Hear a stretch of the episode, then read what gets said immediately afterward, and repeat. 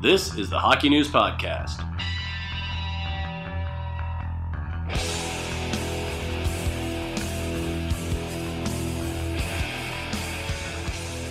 Hey everybody, the Hockey News Podcast is finally back after a long layoff. We are rested. I'm back from Christmas holidays. Ken is here. Ryan is here, back from the World Juniors. Let's get to it, baby. So much to discuss today. We've got some MVP picks. We have the usual annual Dougie Hamilton trade rumors. But before we get into that, I want to do a quick plug. If you go to newsstands this week, you're going to find a very special product. The Hockey News Money and Power Special Edition. We've never done it like this before. About 150 different people in the hockey industry are profiled. We've got profiles on every team owner, the NHL Executive Committee, and of course our annual Top 100 People of Power. It's very exciting. It's very unique. We've never done it like this in the past. And now let's get down to the hockey, the meat, the hot topics. First of all, we are roughly at the season halfway point, and that's usually cause for some awards chatter. End of the year, we'll do our official picks, we'll cast our votes, but let's talk MVP. I'm sure we'll have lots to say on the topic, so I want to know from you guys, who is your MVP of the NHL season so far? Well, for me, it's the same MVP that's been the MVP of the players the last 2 years. It's Connor McDavid. And the reason why I say that is because the Edmonton Oilers are an American Hockey League team without him. They really are. They are...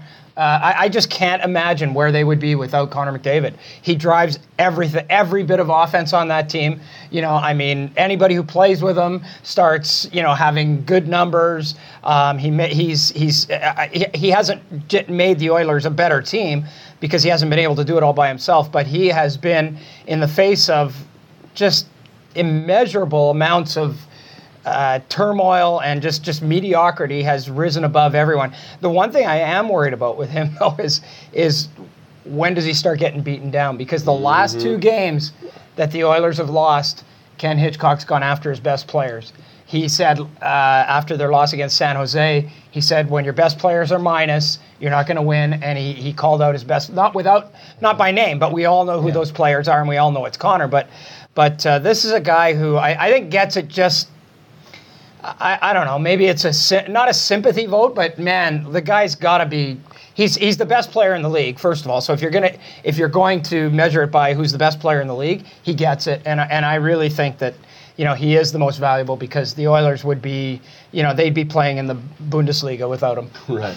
I almost wondered, because last year there was the great debate over whether a player can be the Hart Trophy winner if his team doesn't make the playoffs. But I almost wonder if a lot of those folks this year say, just forget it, it's Connor. Yeah, It's even worse this year. Yeah. Just give it to him. We need to recognize the pain and suffering he's going through as an elite hockey player. It's the Al Rollins thing when he won for the Chicago Blackhawks, and they finished in last place, and he was their goalie, but it was almost because he survived all of it, Right. Now I'm going to go in the exact opposite direction with Nikita Kucherov from the Tampa Bay Lightning. 71 points in 43 games. We've been talking in the first half about how great Mika Rantanen has been for the Colorado Avalanche. Kucherov has passed him.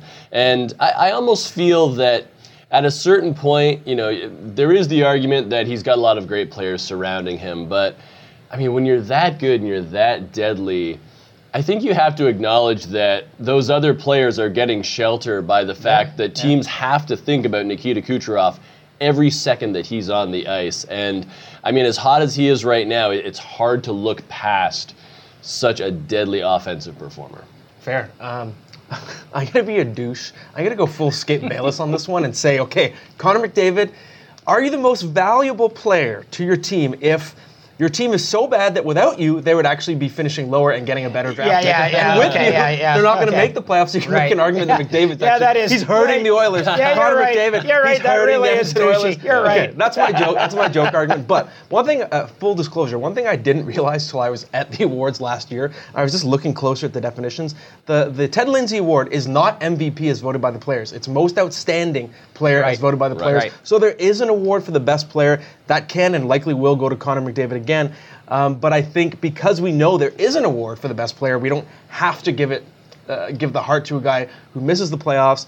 And I'm looking at Sidney Crosby for so many different reasons. For one, he is putting up some of the best offensive numbers of his career. He's on pace for more than 100 points, but he's doing it with Jake Guentzel and Brian Rust as his wingers versus Nick MacKinnon playing with Mika Rantanen, Kucherov playing with Steven Stamkos. Connor McDavid's most common line mate this year is Leon Draisaitl. Not playing with him all the time, but it has been his most common line mate. Crosby doesn't have nearly the supporting cast, and on top of that, he's playing Selke caliber defense at forward, winning tons of faceoffs, taking tons of defensive zone faceoffs, and his actual deeper defensive metrics are very similar to Andre Kopitar's last year. So you're getting the offense from Crosby, weaker supporting cast, team that's on fire and playing great defense. I think Crosby's been the most valuable player to his team in the NHL this year. That's just me. No, I get that, because as you say, I mean, he may pull the Sergei Fedorov and be the MVP and the Selke Trophy winner. He's been that good. He will, at the very least, I think, be a Selke finalist this year.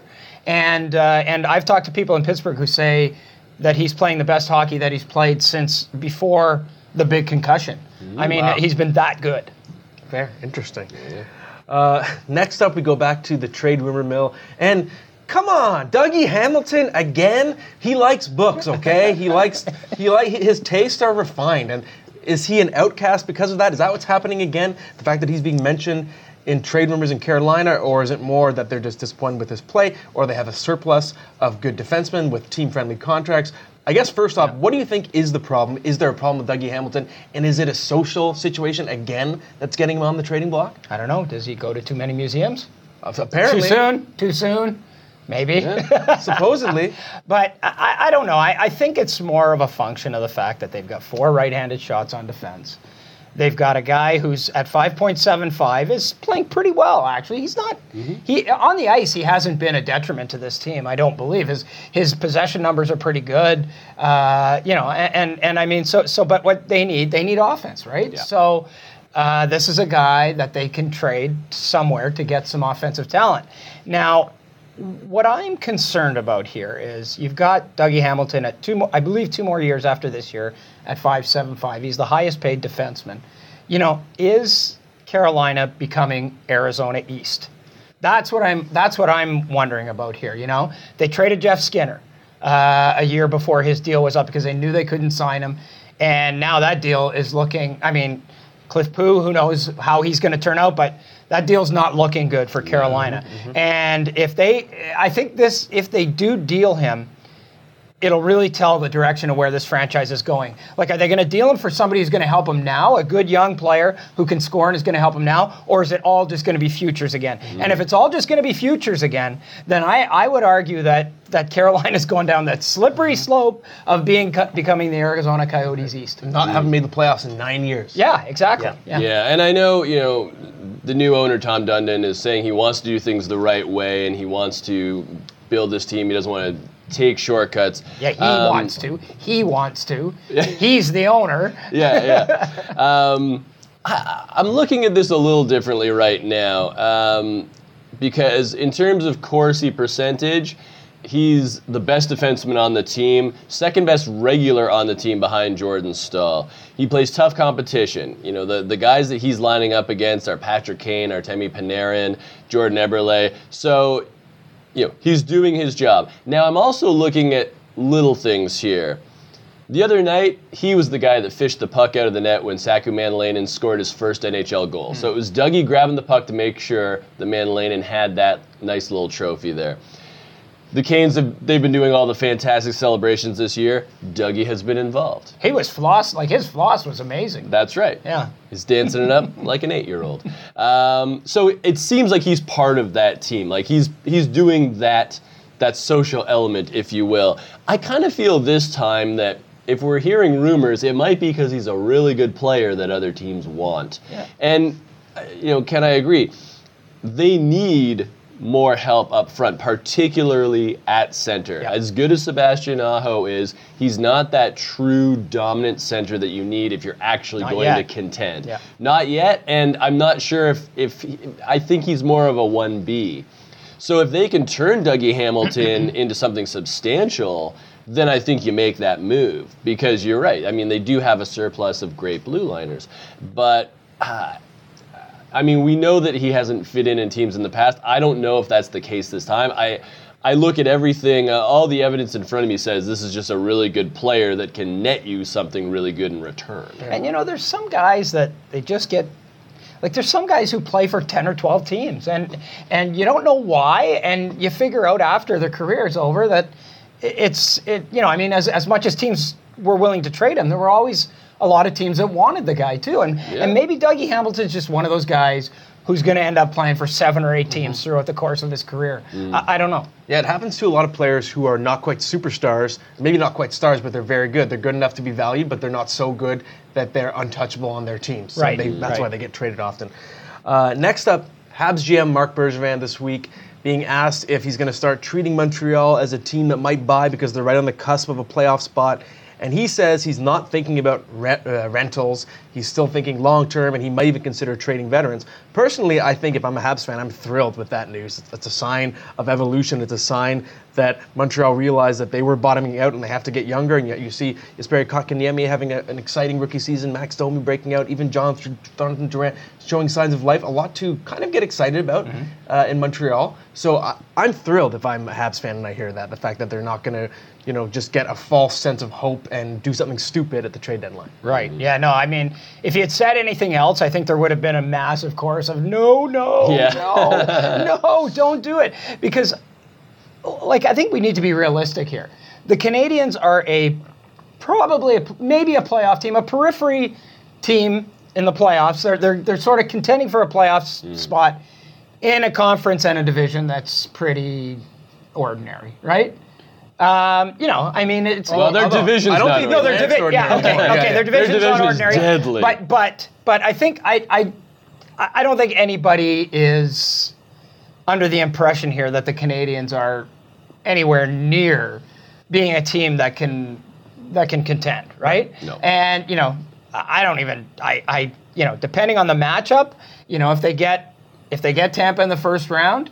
they're done. If they get the winner of the Metropolitan Division in the first round, if they finish second last in that division, in that conference, then they're still probably done. Yeah. I mean, I don't think anybody's under any illusions that this is a team that's going to do anything this year. And I think they've done a good job of ridding themselves of some of these young players that they thought were kind of good that really didn't, like the Nikita Sherbaks and the Jacob De La Rosa's and stuff like that. They're sort of weeding them out of the organization. That's giving other young players an opportunity to step in. I think, you know, I'm with you, Matt. I just think that it's a situation where they have to kind of keep sort of looking at the future. I mean, you don't, you know, sometimes the future never comes, but I think in this case it would be really unwise to kind of try and patch things up this year. If the present's weak sauce, then you just, you know, you've passed the sauce. I don't know what that means. Moving on. Yeah, sure, bro. Back to normalcy. If I'm Bergevin right now, my only question is to how much do I change this team in terms of shedding contracts? You know, Jordy Ben, perfect UFA candidate where, you know, you trade him at the deadline, you know, maybe you only get a mid-round draft pick or something like that, but you're getting an asset in return from a player that, you know, maybe you don't end up re-signing in the summer. If you really want to get into the rebuild, Jeff Petrie, I think, would fetch some nice futures for you. So that's if you want to take things to another level. Because you're right. I mean, the Habs cannot beat Tampa in a 7-game series. They can't beat Toronto. They can't beat Boston. They won't beat Washington. They won't beat Washington. Yeah, yeah. They won't beat Pittsburgh. Right. So they're running out of opponents that are playoff teams. But, you know, you look at the World Juniors this year, Ryan Poehling, the MVP of the tournament, Habs pick. Could be with them as soon as next year. You know, could be with them by the end of this year.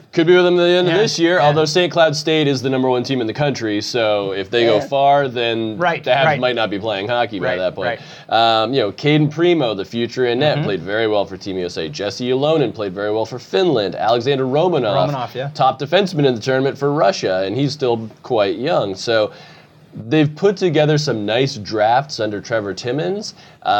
This is the time to be patient. Right. And when I say their division isn't very good, I mean, I know that Toronto and Tampa Bay are great, but Boston, Buffalo. Yeah.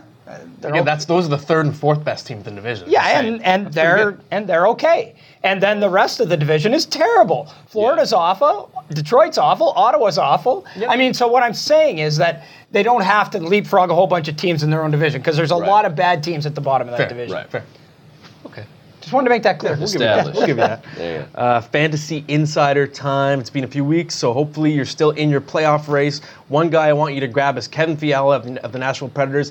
And that's a situation where you look at a guy, hopefully, if you had a deep bench, he's a guy that you shouldn't have dropped because he's got the pedigree, first-round pick.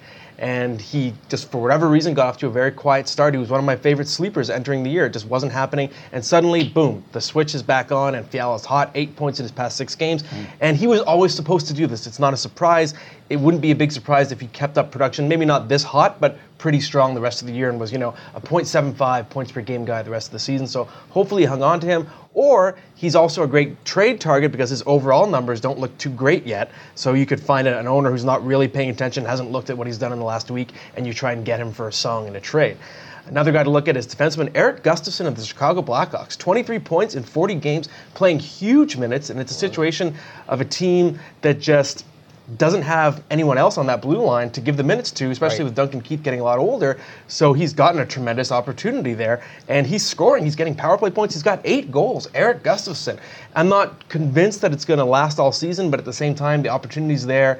And when it comes to defensemen in fantasy, especially in a deeper league, if the opportunity's there, that's reason enough to own the player. The last one, I'm embarrassed that I even have to make this recommendation. This is pathetic. Nico Hischier. And yes, 54%, as of the last time I checked, 54% of fantasy leagues don't have Nico Hischier on a roster. And to people in those, that's ridiculous. That's an outrage. If you're playing one of those leagues, I say, honestly, if you're in a league that doesn't have Nico Hischier on a roster, your league sucks. And you should be ashamed. You should quit the league. It's obviously not challenging enough. You probably have 6 or 8 teams in your league, and everybody's full of superstars. Your league sucks. Pick up Nico Hischier. I'm just saying. Like, that's an embarrassment. If you're playing in a fantasy league where a player that good is available to pick off the wire, that's a crappy fantasy league. I'm sorry. So get out of that league, okay? Okay.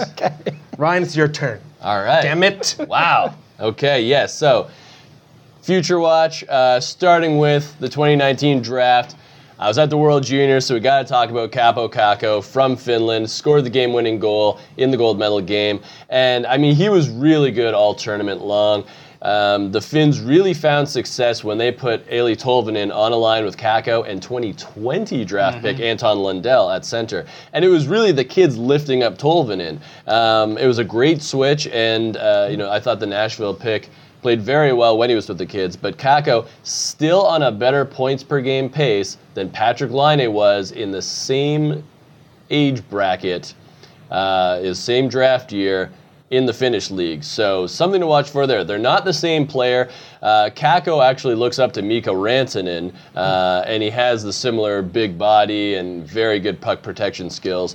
So I still think Jack Hughes is number one because he's a true center and he's got incredible speed. He was hampered by injury at the tournament and was still a point-per-game player.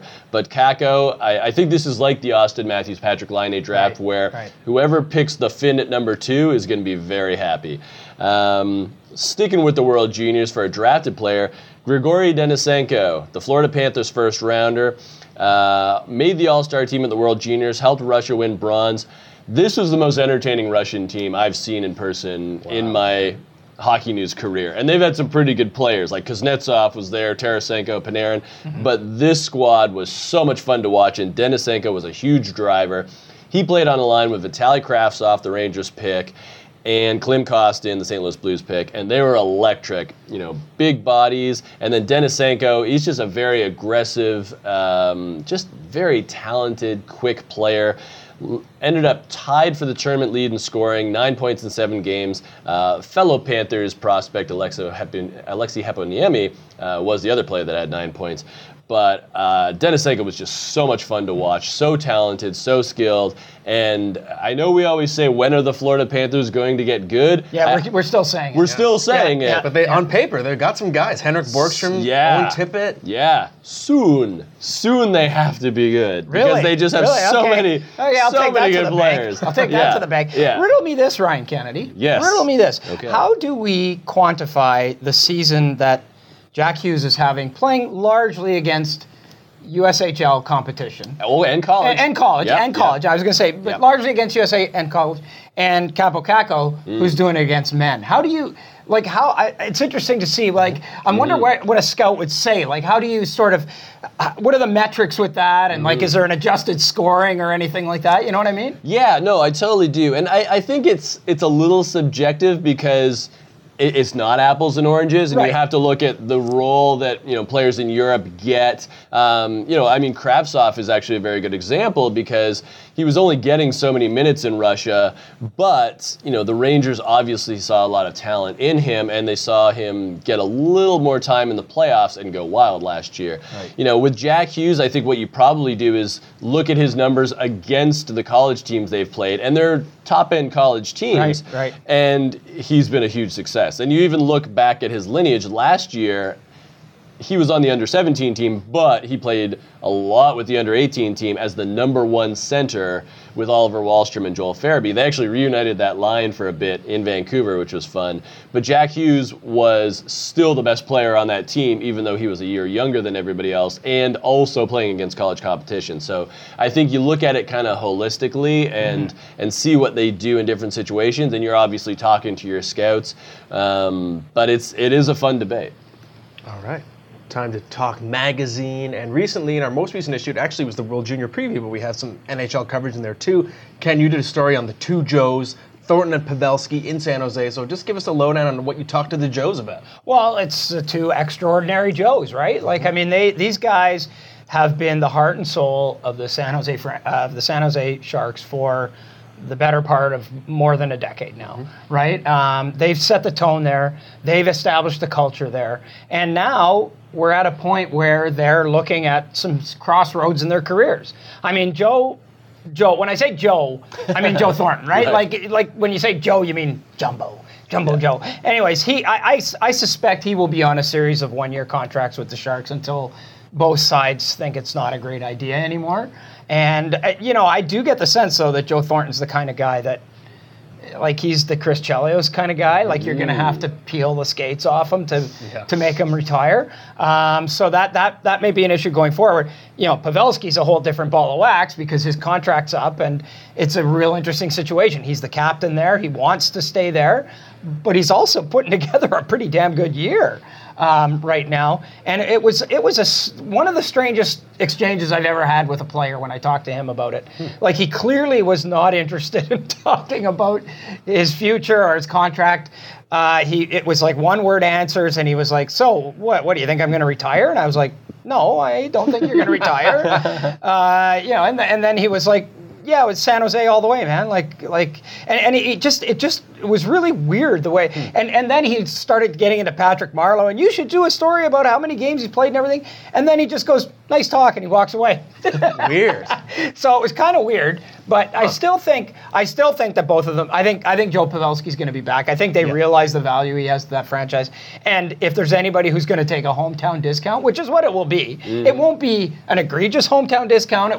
He won't be getting ripped off. But I'm pretty sure Joe Pavelski would take a hometown discount to stay long-term in San Jose. And my amateur psychoanalysis of Pavelski's weird interaction is it sounds like, in his mind, it's San Jose or retirement. So the fact that there was even an implication of not playing in San Jose, he didn't even think of it. He didn't think of other teams. He was like, you think I'm going to stop playing hockey? Right. Huh? Yeah. No, I don't. No, I don't think you're going to. Interesting. Very interesting. And Ken, you still have the floor. It's hot take time. It's a bit of a serious hot take this time. So I'm just going to let you get to it. Yeah, guys, this past weekend in Northern Ontario, there was another bus accident involving another Junior A hockey team. Almost 9 months to the day after the Humboldt tragedy, the bus of the French River Rapids of the Northern Ontario Junior League. They were driving late at night. They were almost home. It was like 1:15 in the morning. The driver got blinded by the lights of another vehicle, didn't see a curve in the road, and basically went off the road. The bus went down an 8-foot embankment into a farmer's field. I talked to the owner, the coach of the team, and he said he has no idea how that bus didn't tip. It was just sort of by the grace of God that bus didn't tip over. He said, you know, I mean, thankfully there were no major injuries, few headaches, a few cases of whiplash, stuff strewn all over the bus, and that bus didn't have seatbelts. Okay, I busted an FC belt. I talked to the owner of the bus company that leases the bus to them. This actually was the Sudbury Wolves old bus. And he said that it would cost about $5,000 to $10,000 to retrofit the bus with seatbelts. And I get that that's a lot of money, especially if you own a bus company and you've got a whole fleet of buses. Mm. I get that that's a lot of money, but my gosh, I mean, like, how many times are we going to have to deal with this? How many times are we going to have to deal with close calls and tragedies before we say, you know, like, I don't understand. I mean, if I'm Hockey Canada and USA Hockey, it's like, any team that's under our governing body, you ain't getting on a bus unless it's got seatbelts on it. Mm. And if you're not wearing those seatbelts and you get in an accident, don't expect our insurance to pay for it. Right. You know what I mean? And to me, it's like, guys, you know, all you minor hockey teams out there, like, don't even think of getting on a bus if it doesn't have seatbelts on it. If you're going to a tournament somewhere, the roads in the winter in Canada are harsh. They're unforgiving. And, you know, I mean, in a place like Northern Ontario, I'm from there. I've driven there a million times. They could have just as easily gone off that highway and careened into a bunch of bedrock. Mm. And, to me, it's such... it's such a no-brainer. I mean, and you can say, oh yeah, we used to, they've been doing this for 100 years. They've been, teams have been busing for years and years. Yeah, but, when I was a little kid in the 70s, it was okay for a mother to smoke a dart in the front seat and have her kid in her, exactly. in her hands, but we don't do that anymore. Yeah. You know what I mean? Like, so, please, let's just do it. Let's buckle up and let's be safe. I'm with you all the way. Couldn't agree more, Kenny Boyd. Good take. Good take, yeah, absolutely. No arguments with the hot take there. We're going to go to the mailbag now. And the first question is from Grant. Grant says, what would you expect to be a decent return for Alex Pietrangelo, who might be on the block, we'll see, in St. Louis, from, say, Toronto? I'll give an example because I've been writing a bit about this before. I think if you're St. Louis, if you're trading Alex Pietrangelo or Vladimir Tarasenko for that matter, it's a waving of a white flag, and I think it's less likely you're doing it to get immediate roster help. I think it's more of a giving up and announcing that we're going to start over. So I think a trade with a team like the Leafs is going to be futures, or at least a package that includes prospects and futures. So I'm going to say Timothy Liljegren, another right-handed shot, maybe a decent prospect, someone like a Jeremy Bracco, and I think you're going to need at least one first-round pick. Maybe you go two first-round picks, and the Leafs are an example. They're a great example there, Grant, because they're an ideal trade partner because they've amassed so many futures, so many picks. They've reached the point now where they can start giving some away because they've reached that critical mass. If they get any more good young players, they won't be able to afford to keep them anyway. So it's time to start making moves. That would be an example off the top of my head of what might be a realistic return. I wonder about the futures because, like, with St. Louis, I mean, they've been dreadful this year, obviously. Mm. But, I mean, can you just tear it down, like, just by trading Tarasenko and or Pietrangelo? I mean, you've still got a lot of guys that are long-term deals, and there's a core there. And I'm not 100% convinced that this isn't turnaroundable. Right. I think it could be one of those things where, the turnaround is a lot quicker than it might otherwise be. And so then do you go all futures in that case? Do you start asking for roster players from the Leafs? You're not going to get William Nylander. They said they're not going to trade him, and that would be too much to give up anyways. I don't know, pick your guy. I mean, Zach Hyman, someone like that, someone who can make you a little bit better and give you a dimension that maybe you don't have, so that when this turnaround does happen, if Tarasenko stays, if his luck gets better, and if he turns it around, if Jaden Schwartz starts playing better, the Robbie Fabris of the world start, everything starts to come together, then you've got at least one or two guys in the lineup that you can say, okay, these guys can help push this along a little bit. So maybe hedging the bet. So you're still going to have to include futures in the first round, but also... I think I'd be looking for something that helps right now, too. Yeah, I was kind of looking at, Jeremy Bracco, I think, is a great... chip. He's almost a point-per-game player in the AHL this year. He's really come on strong for the Toronto Marlies. I was thinking Nikita Zaitsev, because then you're getting a right-handed defenseman to replace Pietrangelo. You're getting a guy who's cheaper, which helps the Blues, but you also need to offset cost if you're the Leafs. I think that's more doing the Leafs a favor, with all due respect. I think Zaitsev is being a liability. But he's still... We've seen good Zaitsev in the past. And if the Blues want some, a guy who's under contract for multiple years where you know that slot is taken care of, and, he's a 4, maybe a 5 defenseman, but at least you'd have him locked in. And then you toss in a first or a second round pick, I think, because Petrangelo's got another year on his contract after this one, then you can go for that. But that was sort of what I was looking, almost a hybrid. Yeah, and I wonder if Zaitsev isn't the kind of guy that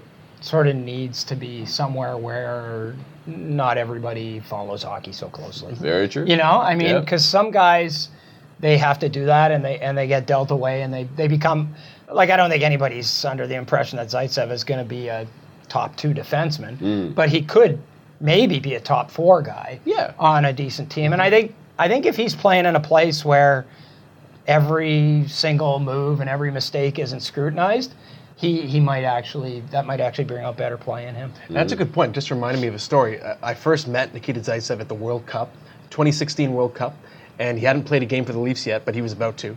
And he was almost irritated. Like, I was asking him what he thinks about the North American game. Is he excited? And he was almost like, why are you talking to me? I haven't even played a game yet. And he was almost complaining about the pressure. How come you're not doing it in your Russian accent? I don't know. He doesn't have a thick Russian accent. For some reason, I felt like I didn't want to. It's like maybe you can only do it with retired players. Okay. I don't know why. That's a demarcation point. I got it. I decided. I don't know why. I thought about it, though, mid-sentence. I was like, am I doing the impression? Am I doing it? No, abort. But he was irritated, and he was getting philosophical with me. Why are we talking about this now? I haven't even played a game. Wow. And that implied he was already feeling the pressure of being in this market, right? So there you go. Next question is from Hockey Island. As you can guess, someone who has a question about the Islanders. Hockey Island says, are the Isles real? I think Hockey Island means for real. They are a real franchise that exists. They definitely exist. Yeah. For the most part. Yeah. If so, do you see them as buyers at the deadline? Interesting. No. Yes and no. Yes, they are for real. Yes, they are for real. I think. No, they shouldn't be. No. Should not be buyers at the deadline at all. Now, when you say for real, do you mean that they can make the playoffs or do something in the playoffs? No, I mean they're for real in that they can maybe make the playoffs. And competitive and sustain it. But that's light years ahead of what we thought for this team. Oh, totally. Right? I get that people want to see something from this group, right?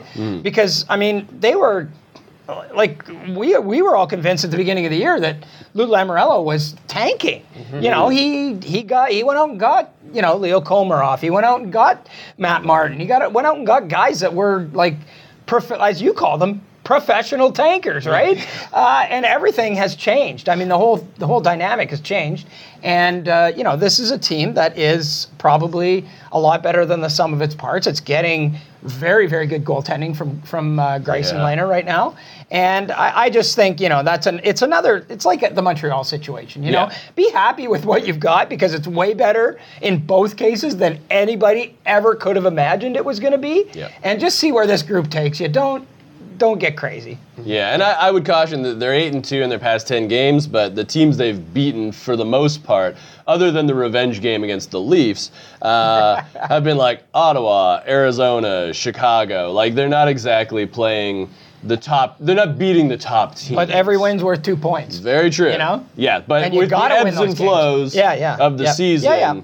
Ironically, I think the last wild card spot in the East is going to come down to the Islanders in Montreal. Right. Interesting, And I look at Lou Lamoriello and his situation with the Leafs a couple years ago where they were sort of ahead of schedule as well during Matthews' rookie season. But Lamoriello didn't get ahead of himself. He played it relatively conservatively. He made a pretty minor trade for Brian Boyle just to get a bit of help at the deadline, but he didn't go crazy. And I see a similar situation where the Isles are ahead of schedule, and they've got some nice prospects on the way. Oliver Wahlstrom and Noah Dobson had such a good draft last year, and Kiefer Bellows on the way too. So they have things to get excited about on top of already being more competitive than expected. They're getting like you said, great goaltending. I don't think that's a coincidence because Mitch Korn is there as the guru, right? So I think there's a lot of positive signs, and of course, Barry Trotz. Yeah, they might have the best coach in the league. Yeah, exactly. Yeah. So yeah. I think, like you guys said, be happy that you're playing with house money right now, but don't get ahead of yourself. Don't push all the chips in. I mean, Barry Trotz has kind of ruined all of this, right? Like, it was like, okay, I gave you this team that you're supposed to be lousy with, and you went and turned it around, and you're good. Come on, Barry. What are you doing? Yeah, that's fair. That's right. And lastly, we have a question from Denis Beauregard.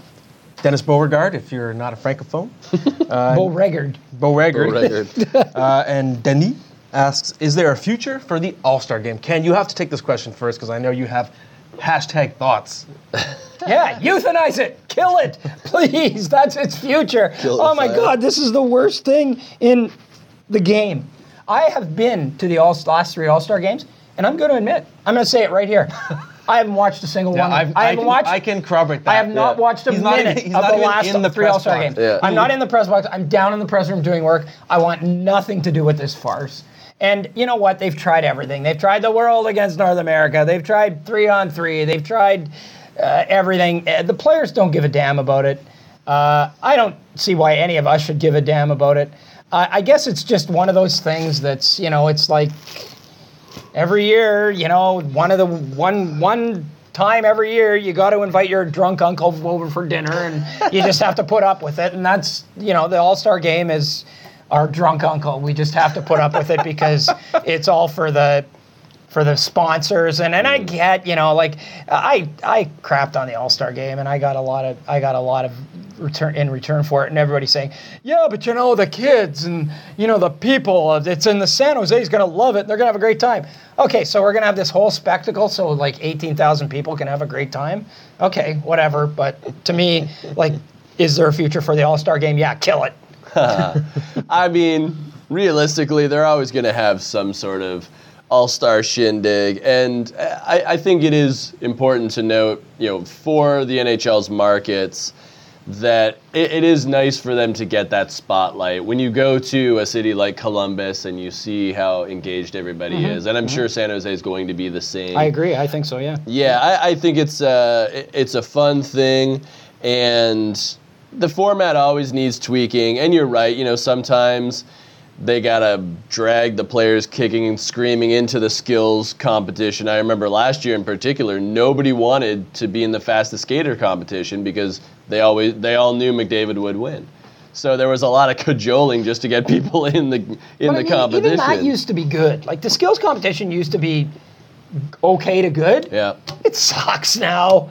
I think it's a bit better. Like, it's hit and miss. The breakaway, the new save streak was a good addition, I think, because the challenges where there can be a record to be beaten. Right. Those are But that one where they're throwing the puck across the ice into that little net and everything, it's like, oh my God, am I watching a Yari Burski workout here? Or, those are the events that are the most skilled, but the least fun to watch. Yeah, yeah. And if they go wrong, it's telegenic. Drew Doughty, I don't remember if it was last year or the year before, where Drew Doughty just picked up the puck and he was like, this is ridiculous, right? Like, he couldn't get it over a certain thing. Yeah, and Sagan had problems with one of them, too, and it's just, like, super awkward. And then it's not a showcase of talent. It makes them look bad. Yeah. I think that bothers the players a little bit. I bet you it does, The crowd is starting to murmur, and you're stuck trying to get the puck over. Yeah, because it's on TV, and everybody's... And you know that if you screw this up, it's going to be like...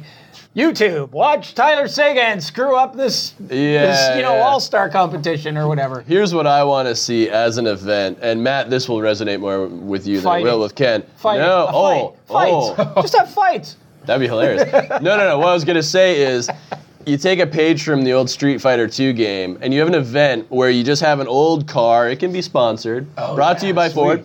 And you just have players from the teams, one on each end. They go to time. Pucks? They just shoot pucks at the car. They just knock the hell out of it. Just do as much damage as possible to the car. Cool. And, like, I don't know if the fans vote on which car is the most destroyed or if there's some sort of metric. Or if you do, like, the old Stamkos. Remember Stamkos did that series of, like, commercials where he would just, like, smash, like, aquariums with his shot and stuff like that? Do things like that are just aesthetically pleasing to the eye, just fun to watch. Yeah, and when John Scott was there, he could have just skated into it. Yeah. He would have wrecked it. He would have wrecked it. How hilarious would it be to just say to the players, like, just break this car however you want. And then you'd have some guys that are just, like, smashing their sticks over it. Maybe somebody tries to, like, punch off the rearview mirror. I don't even know what you do. But imagine you had car-breaking injuries at the All-Star game. Oh, that would be hilarious. Day-to-day. Yeah, I don't think this is going to happen, but it's a neat idea. I'm not saying it will. I'm just saying it should. Yeah, yeah. Okay. Good Street Fighter reference. I was all about E-Honda for that. When you totally. Or Chun-Li. Yeah. Chun-Li or E-Honda, yeah. Blanket was the worst. You had to just, like, electrify yourself to, like, break the bricks? No. Terrible. Yeah. No, terrible. What are you guys talking about? Don't worry about it. Don't worry about it. It's Gen X stuff. You're speaking a different language, guys. Don't worry about it. I don't understand. It's all good. Yeah, I have a mathematical equation about All-Star games. It's Larkin's Law of All-Star games, okay? Uh-huh. The amount of contact in the sport is inversely proportional to the quality of the All-Star game. So the Pro Bowl's the worst All-Star game. Hockey's second worst. Then probably basketball, and baseball's by far the best. Right. Because you can replicate the real game. Unless you're Pete Rose wiping out the catcher. The catcher at home plate in the All-Star game. Awesome. That was pretty wicked. Okay, everybody, that's it for the Hockey News Podcast this week. Glad to be back. Hope you enjoyed it. And go to thehockeynews.com/gold if you want to learn more about becoming a member, baby.